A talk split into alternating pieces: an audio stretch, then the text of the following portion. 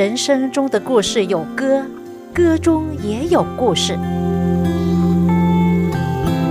这个节目将带给你在人生点点滴滴的经验中，如何体验到能力和丰盛。请听这一期的广播节目《走进心中的歌》。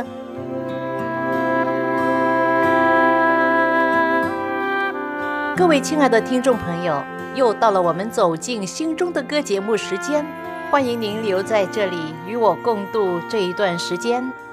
我从美国飞回香港，要隔离二十一天，太长了吧？这时间太长了，我怎么度过这二十一天？在酒店困在一个小的空间房间里面。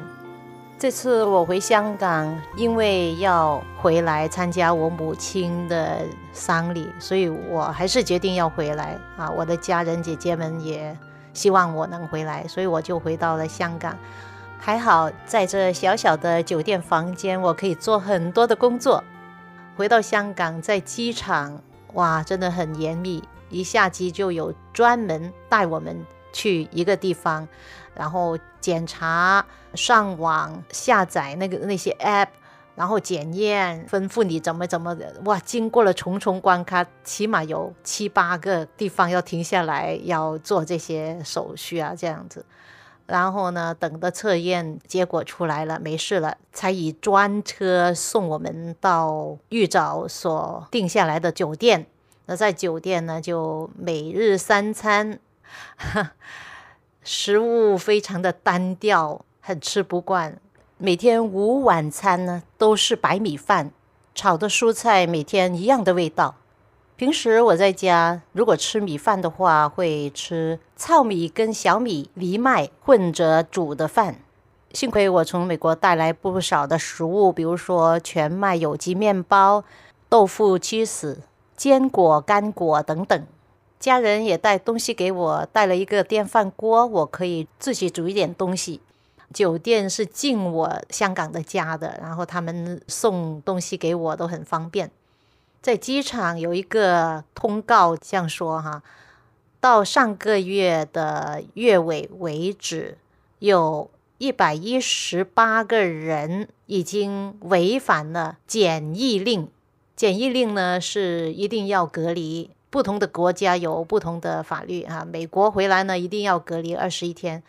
但是呢，有一百多个人已经逃离了他们的隔离的空间，然后这样呢，他们就成了罪犯哈。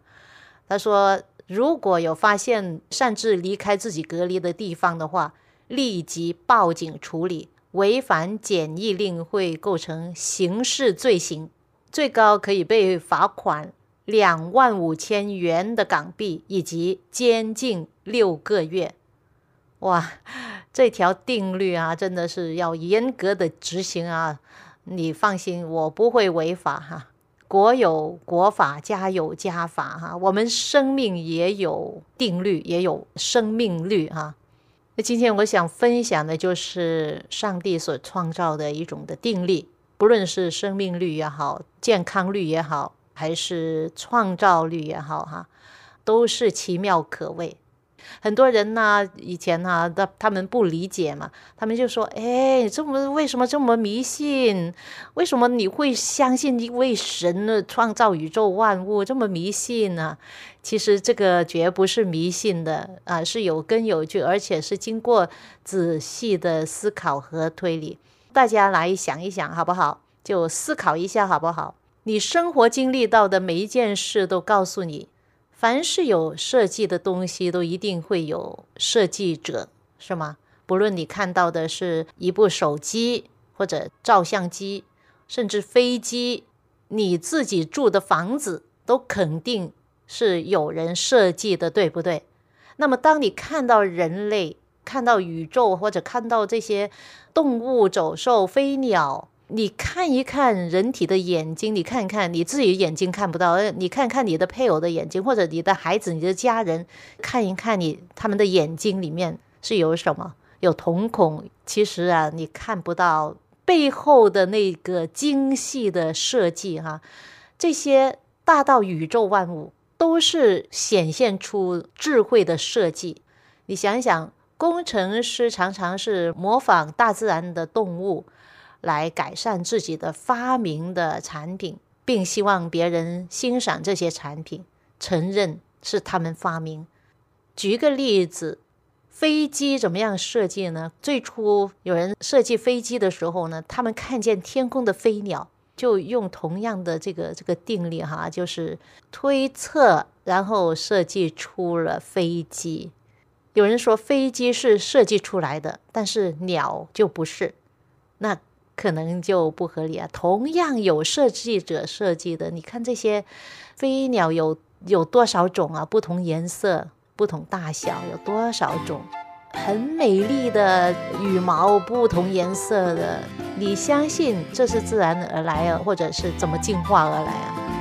肯定是有设计的，肯定是。有？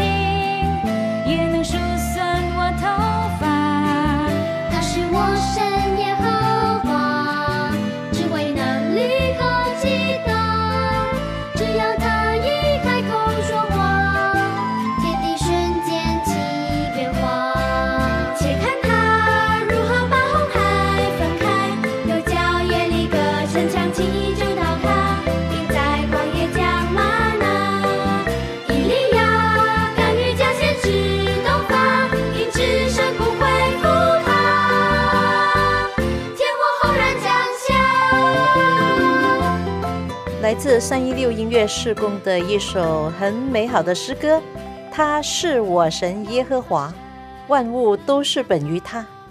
从大自然中就可以找到很多奇妙的设计。朋友，这地球的位置是非常的完美适中，适合各样的生物生存的，你知道吗？你可以从《圣经·创世纪》中关于上帝创造天地万物的记载，其实啊，跟我们所知道的科学的发现呢，其实没有冲突。生命不可能从无生命物之中产生出来的，生物太复杂了，不可能是从一连串的盲目或者是凭着机遇的事演变出来的。进化论者相信，这宇宙大爆炸，那嘣一些，然后就从混乱之中就产生了有序的宇宙啊、星球啊这些。哈这个是推测而已，谁有亲眼看到？没有，没有人亲眼看到进化的过程，也没有人亲眼看到上帝创造宇宙万物和这个地球，是吗？所以呢，两者呢都需要有信心去相信。你相信进化论，你需要的信心比相信神创论更大。只不过我们受教育的时候是先入为主而已。其实宇宙大爆炸从很混乱，经过千千万年变成了很有秩序，这个理论不符合物理科学的，应该是相反，从很有秩序，经过很多年渐渐退化了，变成混乱了，这才符合道理，对不对？其实我们生命啊，人体啊，或者是这这动物啊，都有 DNA 哈，DNA 含有巨量的信息，就是连现代的科技啊都比不上的。提到那个达尔文哈，有名的进化论者，达尔文认为呢，所有的生物都可能会可能就是这个是一个估计哈，呃，英文呢用了一个词叫 assume 哈，就是可能会源自同一祖先进化而来。但是科学呢，却告诉我们呢，化石的记录显现呢，物种在生物史上呢都是突然出现，而不是慢慢的演变而来的。有一些生物化石记录的说法，似乎看见有鱼演变成双栖动物，然后爬行动物呢就后来演变成哺乳动物。那其实。化石的记录到底显示什么呢？它的准确度又如何呢？有一位曾经支持进化论的古生物学家，叫做戴维。戴维先生他说，无论是在达尔文时代，还是在今天，地质学家都发现化石记录是断断续续的，物种在生物史上都是突然出现的，出现之后没有什么变化，突然又消失。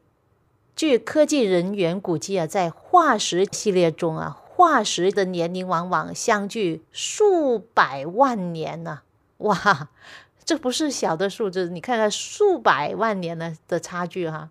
谈到这些化石的相距的时间，有一位动物科学家坑利，他就说，由于化石之间年份相距极远，我们实在不能断言。化学显示之生物之间存在亲缘的关系，这就是推翻了达尔文所认为啊，所有的生物呢可能都是源自同一个祖先而来，这是不可能的。各位，你知道自己的人体啊，我们的人体有多少种细胞吗？一共有二百多种不同种类的，那人体大概有。多少个细胞呢？微小的细胞，你知道吗？有一百万亿，一百万亿。比如说骨细胞啊、血细胞啊、脑细胞啊等等。人体的构造复杂程度之高，在宇宙中可谓是数一数二。人体细胞的形状多种多样，功能纷繁，令人惊叹呐。不但是这样，人体的细胞还构成一个很复杂的综合网络。相比之下呢，高超的高科技的这些电脑啊，这些高科技的互联网的传送信息啊，等等啊，也显得笨重迟钝了。人体的构造十分的精妙，是人类任何发明都不能相比的。不能讲美的。那么，人体的细胞究竟是怎么形成的呢？你知道吗？哈哈哈，真的，这个是没有其他答案，答案就是在上帝里面。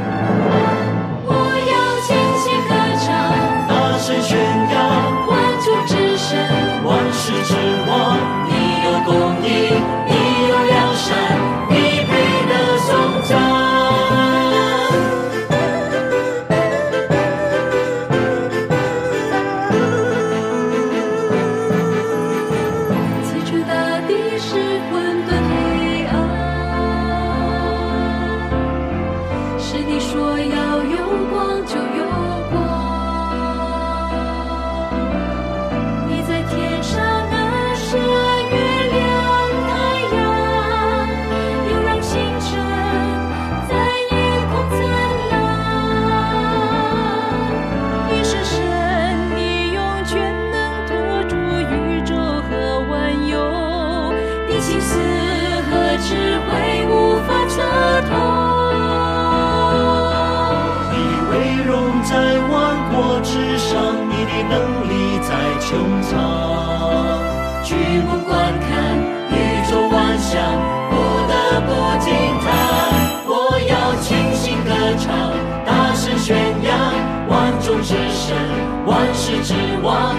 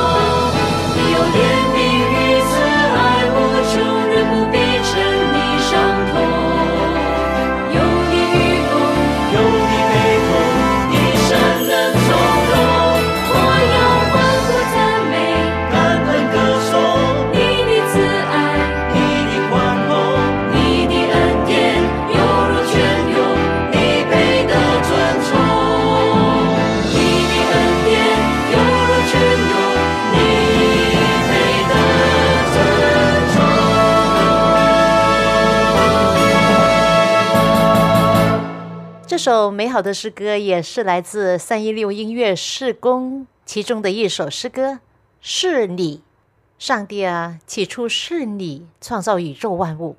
圣经怎么样说？他说，地球上的生命是智慧的结晶来的。圣经的解释合情合理，你知道吗？他说哈，在希伯来书三章四节，任何房屋都有人建造，但是建造万物的就是上帝。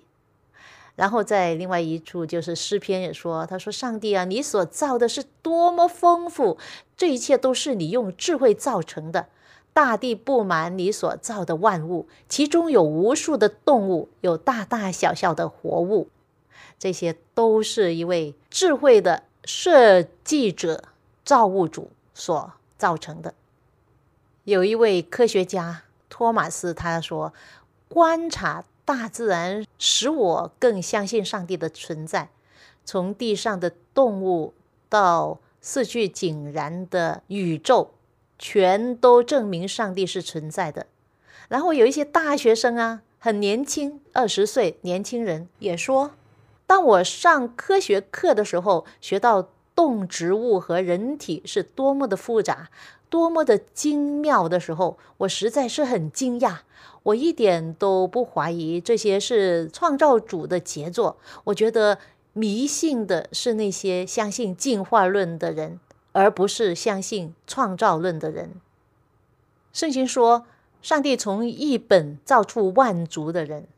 从亚当夏娃这一对夫妻，上帝叫他们生养众多哈。你看，圣经告诉我们人是从哪来的，就是有根有据的哈。在创世纪第一章就看到哈，上帝说我们要照着我们的形象，按着我们的样式造人。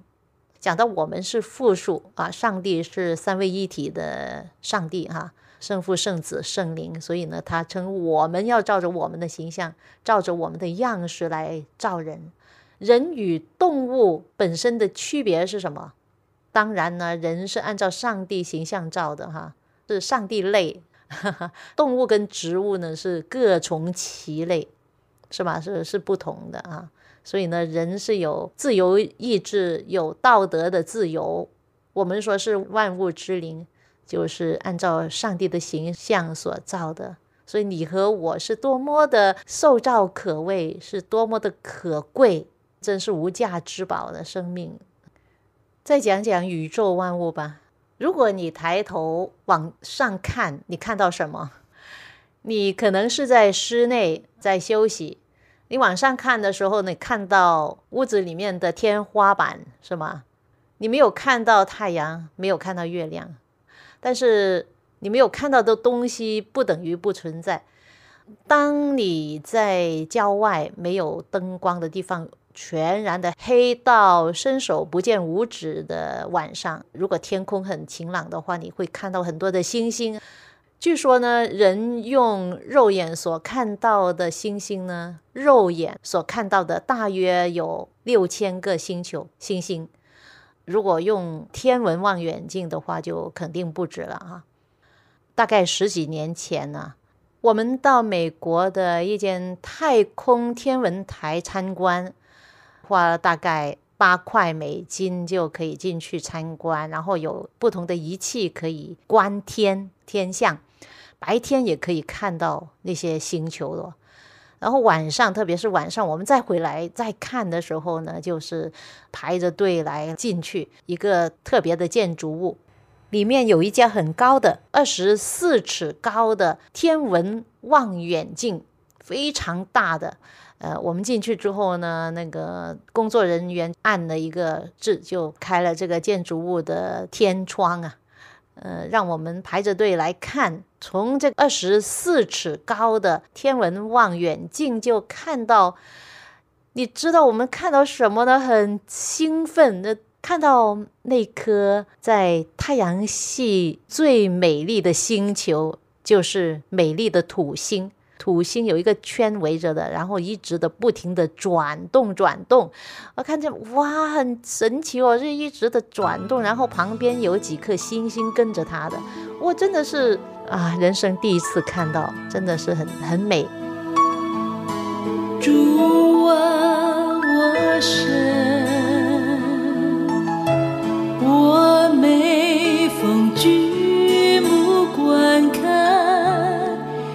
手所造，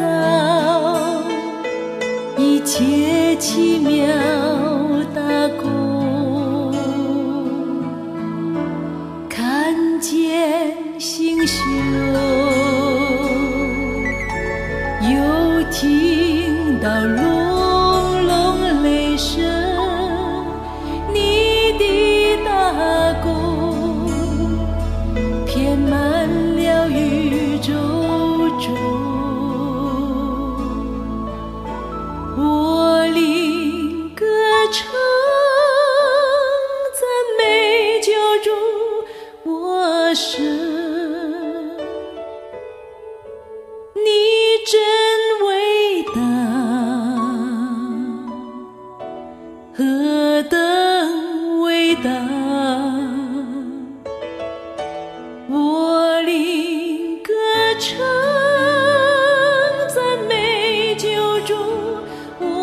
我神。你真伟大，何等伟大！我相信很多人熟悉这首歌，是我以前录音的一首《你真伟大》。不信上帝的人，可能要去到太空外去开开眼界，可能就改观了。太阳系呢，在宇宙中呢是其中的一个星体哈。其实各个星球的运行呢，都是有自己的轨道、角度和速度，而且呢次序井然、千年不变的准确的运行。你可以想象，千年不变的轨道，它们运行如果偏差了一点，它们会彼此的相撞，是吗？科学家呢计算出来，他说太阳的表面热度摄氏六千六百四十九度，地球和太阳的距离恰好使太阳温暖我们这个地球，而不至于太甚。假如太阳离地球稍微远一点，我们就会冻毙。假如太阳离地球稍微近一点，我们就会被烤焦了。我们知道光速是非常快的哈，光速是每秒钟三十万公里。如果你能飞驰达到光速每秒钟三十万公里的话，横跨银河系也需要十万年的时间。然而，其实啊，银河系只不过是外太空的一个开端而已。我们所在的宇宙到底有多大？先讲我们这地球，地球有多大？从互联网看到，地球表面总面积大约为五点一亿平方公里，其中大约百分之二十九是陆地，其余大约百分之七十是水，是海洋。古时候的人不知道这个地球是怎么样的，到底它摆设在太空的什么地方？而古老的圣经呢，就这样说：上帝将大地悬在虚空，是被悬在太空的每一处，有它的轨道。古人也不知道这地球是平的还是圆的，以前人们以为这地球是平的。直到公元一四九二年，哥伦布才证明地球是圆的。但是这本古老的圣经先知在公元前大概一千四百年就这样写道：“上帝坐在地球大圈之上。”圣经真的是走在科学的前面呢。我们所居住的这个地球并不大，天王星比地球大十四倍。海王星比地球大十七倍，土星大九十三倍，而太阳的肚子可以装一百三十万个地球。当然了，太阳系之中，太阳是最大的，但是天狼星就比太阳大十二倍。在宇宙中，比太阳大的星球有五万万个，这只是有限的人推测而已，可能更多。宇宙有多大，真的不知道。我们这些渺小的人类无法完全测度浩瀚的宇宙。美国纽约科学院前院长玛丽生 （Cressy Morrison） 他说：“自达尔文以来，直到今天，我们有着惊人的发现。因着正确科学家的谦虚态度，以及根据科学知识的信仰，我们现在正在走向认识上帝的途径，比较任何时代更为接近，更为接近什么？就是认识上帝的途径了。我们真的是要认真的去思考我们的人生意义。罗马书一章二十节说。自从造天地以来，上帝的永能和神性是明明可知的。虽然眼不能见，但借着所造之物就可以晓得，叫人无可推诿。从这宇宙的精心设计，我们看见一位造物主上帝无限的智慧。圣经又说：“你要认识上帝，就得平安，福气也必临到你。”这是对的。如果在你生命中还没有一位造你的上帝，那你的生命还是空的，还是有一个空处不能填满的，直到你寻找到这位真神上帝。好了，今天谢谢大家的收听，愿上帝赐福给你和你家人。我们下一次走进心中的歌节目中再会吧。当我想神经元拆他儿子将是舍命，我几乎不领会。